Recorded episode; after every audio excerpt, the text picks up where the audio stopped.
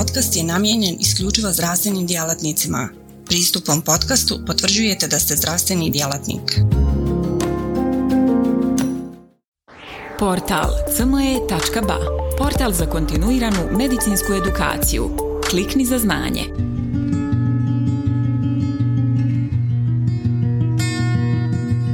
Kolegice i kolege, dobar dan. Ja sam doktorica Tereza Gabelić, neurolog sa klinike sa neurologiju Kliničkog bolničkog centra Zagreb. I u ovom modulu proći ću s vama etiopatogenezu, kliničku sliku i nove dijagnostičke kriterije multiple skleroze. Multipla skleroza je upalna demilizacijska bolest središnjeg živčanog sustava od kojih najčešće oboljevaju mlade osobe u dobi od 20 do 40 godine života. Veća je prevalencija žena u odnosu na muškarce i to je najčešći netraumatski uzrok invalidnosti u mladih odraslih osoba. Smatra se da u svijetu od multiple skleroze boluje oko 2 milijuna i 300 tisuća ljudi. Multipla skleroza je multifaktorijalna bolest, što znači da nastaje među odnosom, odnosno među igrom različitih faktora rizika. Mi danas prepoznajemo nekoliko faktora rizika. Prvi od njih je genetski rizik. Multipla skleroza nije nasljedna bolest, međutim i genetski rizik ima također svoju ulogu Ukupni doprinos poznatih gena za multiplu sklerozu u ukupnom riziku je od 18 do 24%. Naravno, rizik je veći što je veći broj srodnika koji boli od multiple skleroze, pa tako za one osobe ukoliko su oba roditelja zahvaćena, odnosno boli od multiple skleroze, rizik za oboljevanje može biti čak do 30%. Znamo također i za spolne razlike u prevalenciji između muškaraca i žena, što se tumači različitom koncentracijom androgena u muškaraca i žena, odnosno drugačijom ekspresijom TH17 i TH1 imunološkog puta. Važan faktor rizika je pušenje. Smatra se da pušenje dovodi do kronične upale u plućima i posttranslacijske modifikacije peptida, što dovodi do drugačije prezentacije na antigen prezentirajućim stanicama i sloma imunološke tolerancije. Ovakav način omogućuje pojavu upale u imunološki privilegiranim mjestima kao što je središnji živčani sustav. Osobe oboljele od multiple skleroze imaju sniženu koncentraciju vitamina D, a također je pokazano da je najveći broj oboljelih rođen u petom mjesecu, odnosno u svibnju, što se tumači time da su njihove majke tijekom strudnoće sa osobama oboljelih od multiple skleroze bile manje izložene sunčevom svjetlu, odnosno bile manje izložene sintezi vitamina D. Poznata je također i geografska distribucija u različitoj prevalenciji multiple skleroze, pa tako ona područja koje su udaljenije od ekvatora imaju veću prevalenciju, međutim zbog migracija po nekim zadnjim radovima i ovaj gradijent se postupno gubi. E, važan faktor rizika je i Epstein-Barr virusna infekcija, posebno ukoliko se radilo o manifestnoj Epstein-Barr virusnoj infekciji, odnosno infekcioznoj mononukleozi, te naročito ukoliko je takva infekcija se dogodila nakon adolescencije, odnosno nakon 15. godine života. I debljinu da nas prepoznajemo kao faktor rizika, posebno je važna debljina u adolescenciji. Debljinu se prepoznaje kao jedno hormonski aktivno zbivanje u kojem se je povećana ekspresija različitih hormona kao što su rezistin, adipsin i leptin, te ekspresija ovih hormona utječe na imunološki odgovor TH1 i TH17 stanica i potiče i upalu i također neurodegeneraciju. Relapsno remitirajuća multipla skleroza je najčešći klinički fenotip koji nalazimo kod naših bolesnika. Smatra se da otprilike 85% bolesnika ima relapsno remitirajući oblik. Ovaj oblik bolesti najčešće se javlja između 20 i 40. godine života, a najčešće kliničke prezentacije su osjetni simptomi, vidni simptomi, smetnje ravnoteže te motorički simptomi. Ono što ne smijemo zaboraviti je i simptom umora koji je vrlo često osoba oboljelih od multiple skleroze i njegova prevalencija tijekom bolesti može biti čak do 70%. Subklinička aktivnost bolesti započinje vrlo rano u počecima multiple skleroze već u fazi klinički izoliranog sindroma i čak i još prije u fazi radiološki izoliranog sindroma, ono što vidimo je visoka aktivnost bolesti na magnetskoj rezonanci i upala koja svoj vrhunac doseže negdje na sredini relapsno remitirajuće faze i potom se polako smanjuje upalni odgovor. Nažalost, cijelo vrijeme trajanja bolesti, već od samog početka bolesti, znači u već predkliničkoj fazi bolesti, počinje gubitak aksona i atrofija koja postupno napreduje. Tijekom same bolesti iscrpljuju se mogućnosti za remijelinizacijom i reparacijom. Najčešće e, kliničke slika koje viđamo, odnosno najčešće simptomi su optički neuritis koji se manifestira bol, bolovima u dubini oka, bolovima prilikom pomicanja oka te gubitkom oštrine odnosno vida za boje. Na ovom primjeru vidimo lijevostrani optički neuritis na magnetskoj rezonanci koji se vide kao hiperintenzivni optički živac, a također na ovom primjeru vidnih evociranih potencijala vidimo desnostrani optički neuritis u kojem nema evociranog odgovora. Isto tako česti simptom je i transverzni mijelitis koji se manifestira smetnjama osjeta, motorike i smetnjama sfinktera. Obično se nalaze diskontinuirane demijelinizacijske lezije, tipične lateralne lokalizacije. Vrlo su česti simptomi moždanog debla. Jedna od češćih kliničkih prezentacija je internuklearna oftalmoplegija koja nastaje oštećenjem fasciculus longitudinalis medialisa koja spaja jezgru, koji spaja jezgru okulomotoriusa i abducensa.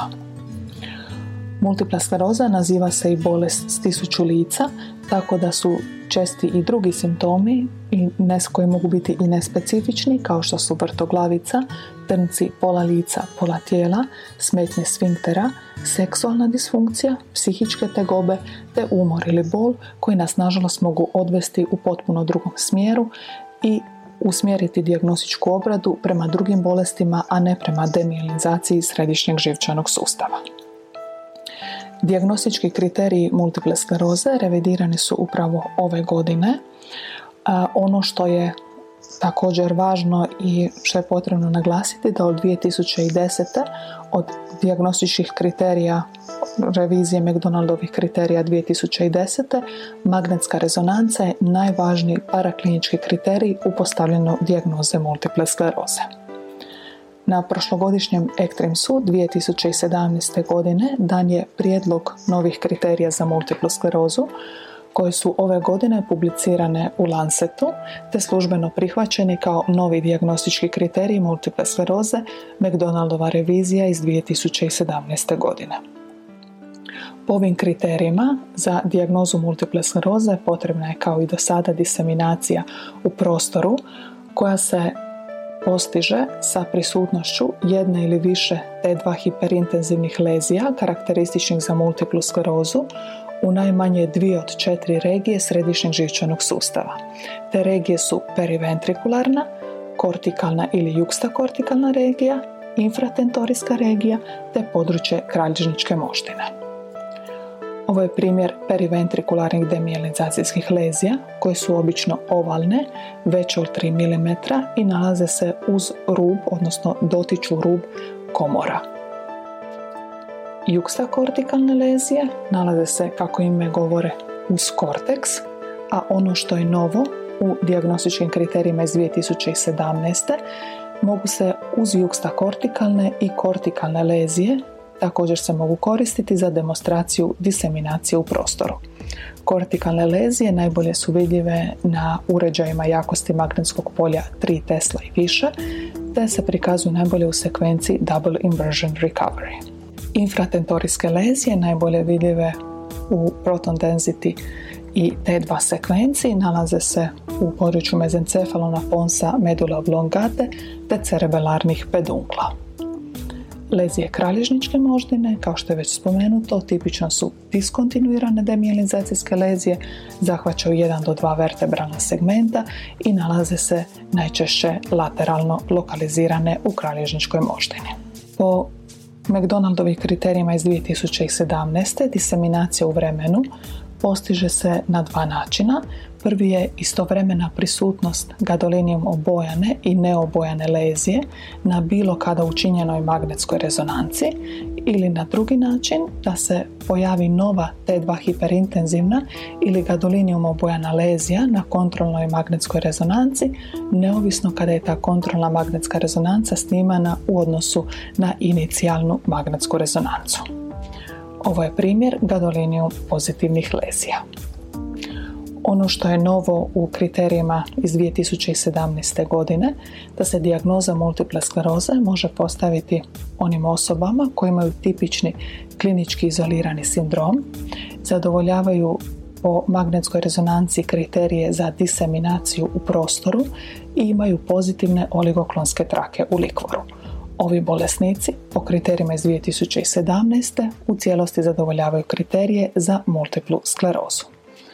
Možemo to promotriti na jednom primjeru bolesnika sa desnostranim optičkim neuritisom koji u nalazu magnetske rezonance ima tipične periventrikularne demijelizacijske lezije i također ima demijelizacijske lezije u vratnoj meduli koji ne pokazuju imbibiciju kontrastom. Ovaj bolesnik ima također i pozitivne oligoklonske trake u likvoru te po dijagnostičkim kriterijima iz 2017. godine ima multiplu sklerozu da se dijagnosticiranje obavi po kriterijima iz 2010. godine, s obzirom da nema diseminaciju u vremenu, ovaj bolesnik imao bi klinički izolirani sindrom. Ono što je novo u dijagnostičkim kriterijima iz 2017. godine je ponovno vraćanje analize likvora i ističemo važnost lumbalne punkcije. U analizi likvora gleda se prisutstvo oligoklonskih traka u likvoru i vidimo na ovom prikazu s vaše lijeve strane da su pozitivne oligoklonske trake u likvoru prisutne i u primarno progresivnoj i relapsno remitirajućoj multiple sklerozi, a da su sa statističkom značajnošću manje prisutne u onih bolesnika sa ostalim inflamatornim neurološkim bolestima. Ono što nije dio kriterija, međutim važno je napomenuti, može nam pomoći u diferencijalnoj dijagnostičkoj obradi naših bolesnika, je prisustvo MRZ reakcije, odnosno indeksa produtila na morbile, rubelu i zoster. Ukoliko primijenimo ovaj stroži kriterij, da su dva od tri titra pozitivna, možemo vidjeti da su ti titrovi sa jednakom frekvencijom pozitivni u primarno progresivnoj i relapsno remitirajućoj multiple sklerozi, a sa statističkom značajnošću manje prisutni u onih bolesnika koji imaju ostale inflamatorne neurološke bolesti. Što je također novo u kriterijima iz 2017. godine je činjenica da se simptomatske i asimptomatske lezije mogu koristiti za ispunjenje kriterija diseminacije u vremenu ili prostoru. Primjer za to je bolesnik sa transferznim mijelitisom. Ovaj bolesnik po kriterijima iz 2010. godine s obzirom da ima simptome kralježničke moždine i lezije u kralježničkoj moždini. Ove lezije se po kriterijima iz 2010. godine u kralježničkoj moždini ne bi brojale, međutim po kriterijima 2017. simptomatska lezija također ulazi uz broj za kriterije za diseminaciju u prostoru. Drugi klinički fenotip je primarno progresivna multipla skleroza, od koje boluje 10 do 15% bolesnika. Bolesnici sa primarno progresivnom multiplom sklerozom razlikuju se u kliničkim, patološkim i neuroradiološkim aspektima, te se zbilja s pravom možemo upitati da li se radi o jednom potpuno drugačijem entitetu bolesti. Primarno progresivna multipla skleroza već od početka svoje bolesti manifestira se težim neurološkim oštećenjem odnosno onesposobljenošću i kako bolest napreduje, bolesnik akumulira sve to veći neurološki deficit i postiže nažalost visoke vrijednosti IDSS-a.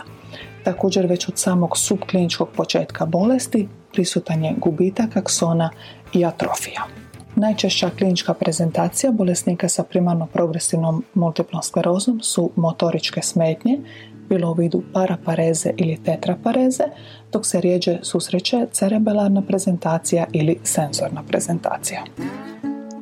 Ukoliko promotrimo ovaj grafički prikaz po radu koji je publiciran 2017. godine u kojem su evaluirane kliničke karakteristike nešto više od 250 bolesnika s primarno progresivnom multiplom sklerozom, možemo vidjeti da je već na samom početku njihove bolesti, znači u na, u trenutku lumbalne punkcije već imaju višu vrijednost IDSS-a nego što obično nalazimo kod relapsno remitirajućeg bolesnika. To je vrijednost IDSS-a 4 i također ovi bolesnici su godinama nešto stariji od bolesnika koje viđamo u tipičnoj relapsno remitirajućoj multiploj sklerozi. Prema kriterijima iz 2017. godine dijagnoza primarno progresivne multiple skleroze postavlja se na način da je potreban prvo klinički kriterij, to je jedna godina progresije u nesposobljenosti koja se utvrđuje ili retrospektivno ili prospektivno i također potrebna su dva od sljedeća tri kriterija. Prvo je prisutstvo jedne ili više T2 hiperintenzivne lezije karakteristične za multiplu sklerozu na jednom ili više karakterističnih regija u mozgu. To su periventrikularna, kortikalna ili kortikalna ili infratentorijska regija. Drugo je dvije ili više T2 hiperintenzivne lezije u kralježničkoj moždini i treće je prisustvo oligoklonskih traka u likvoru. Znači dva od tri navedena kriterija i kao i kod relapsno remitirajuće multiple skleroze ne postavlja se više razlika između simptomatskih i asimptomatskih lezija u postavljanju dijagnoze. Po preporuci McDonaldovih kriterija iz 2017. već u vrijeme postavljanja dijagnoze trebalo bi odrediti okviran tijek bolesti i neophodne bolesnika periodički reevaluirati te na osnovi novih dokaza postaviti klinički tijek bolesti, da li se i dalje radi o relapsnoj remitirajućoj multiploj sklerozi ili se možda radi o sekundarno progresivnoj, odnosno o primarno progresivnoj multiploj sklerozi. Ono što nije dio dijagnostičkih kriterija, međutim nešto je što nam je dostupno u našem svakodnevnom radu s bolesnicima, to su evocirani potencijali. E, ne treba samo gledati evocirane potencijale kao izolirano vidne, slušne, somatosenzorne evocirane potencijale, već su Invernici i suradnici 2011. godine prezentirali evocirane potencijale u vidu takozvanog zbroja evociranih potencijala u kojoj su zbrali patologiju produženih latencija, smanjenih amplituda te bloka provođenja i na ovaj način pokazali da analiza evociranih potencijala u obliku zbroja evociranih potencijala korelira sa IDSS-om nakon pet godina praćenja i također je ovih bolesnika korelirala sa vrijednošću IDSS-a na zadnjoj evaluaciji. Prošle godine publiciran je rad u kojem se evocirani potencijali sugeriraju kao mogući biomarker u kliničkim istraživanjima u multiple sklerozi. I za kraj ponovila bi neke tipične značajke relapsno remitirajuće i primarno progresivne multiple skleroze. U relapsno remitirajućoj multiple sklerozi predominacija je žena, postavlja se karakteristična dijagnoza u dobi između 20. i 30. godine. Ovaj klinički fenotip ima oko 85% oboljelih.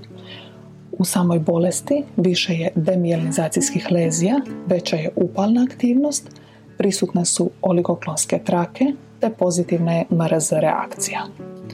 Primarno progresivna multipla skleroza, progresivna je od početka bolesti, nema spolne predominacije, dijagnoza se najčešće postavlja između 30. i 50. godine života, ovaj klinički fenotip ima oko 15% oboljelih. U primarno progresivnoj multiploj sklerozi više je spinalnih lezija, a manje upalnih lezija, prevladavaju pretežno neurodegenerativni mehanizmi. Također su prisutne oligoklonske trake i pozitivna je MRZ reakcija. Što se tiče liječenja, u terapiji relapsa multiple skleroze koriste se kortikosteroidi u vidu pulsne kortikosteroidne terapije i u slučaju težih kliničkih relapsa plazmafereza, dok se kod imunomodulacijskog liječenja terapija relapsno remontirajuće multiple skleroze dijeli u terapiju prve i druge linije liječenja, dok kod terapije primarno progresivne multiple skleroze za sada je u svijetu registrirana samo jedna imunomodulacijska terapija. I ja se s ovim zahvaljujem na pažnji.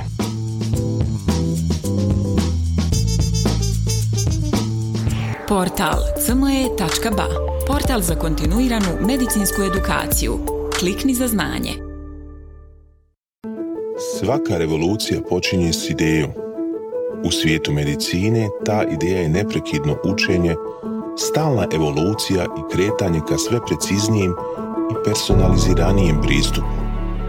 Dobrodošli na cme.ba, budućnost kontinuirane medicinske edukacije. Na cme.ba vjerujemo da medicinski stručnjaci nisu samo praktikanti, već inovatori, pioniri, istraživači mogućnosti. Svako novo otkriće, svaka nova tehnika, svaki novi komad znanja je korak prema zdravijem i sretnijem svijetu. U duhu onih koji su se usudili razmišljati drugačije, kreirali smo online portal koji pruža više od puke informacije.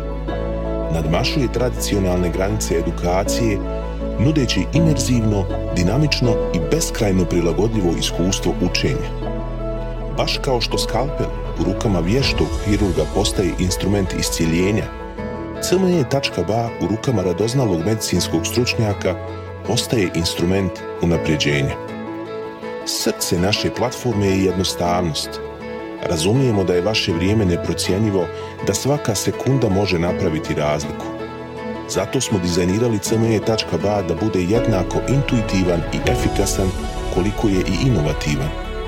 Inspirirana najboljim svjetskim sučeljima, naša platforma vam omogućava da zaronite u bogatstvo znanja bez ikakvih ometanja ili kompleksnosti, kada god to želite i gdje god to želite, donoseći svijet medicine na dohvat vaših prstiju sa elegancijom jednog, besprijekornog dodira. Na cme.ba susret ćete se sa neprestano rastućim univerzumom sadržaja kuriranog od strane regionalnih i globalnih stručnjaka. Interakcija sa vrhunskim umovima u medicinskom polju, uključivanje u revolucionarna predavanja i dobivanje znanja koje će transformisati vašu praksu. Ali ne smatramo se zadovoljnima s trenutnim postignućima. Obavezali smo se na kontinuirano poboljšanje težimo da cme.ba ostane zlatni standard za online medicinsku edukaciju.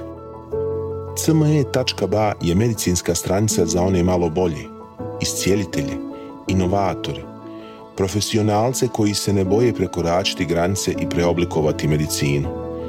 cme.ba je mjesto za vas. Razmišljajte bolje, učite bolje, budite bolji. Stoga kliknite za znanje i pristupite na cme.ba gdje učenje nikad nestaje, gdje strast susreće profesiju, gdje medicina susreće inovaciju.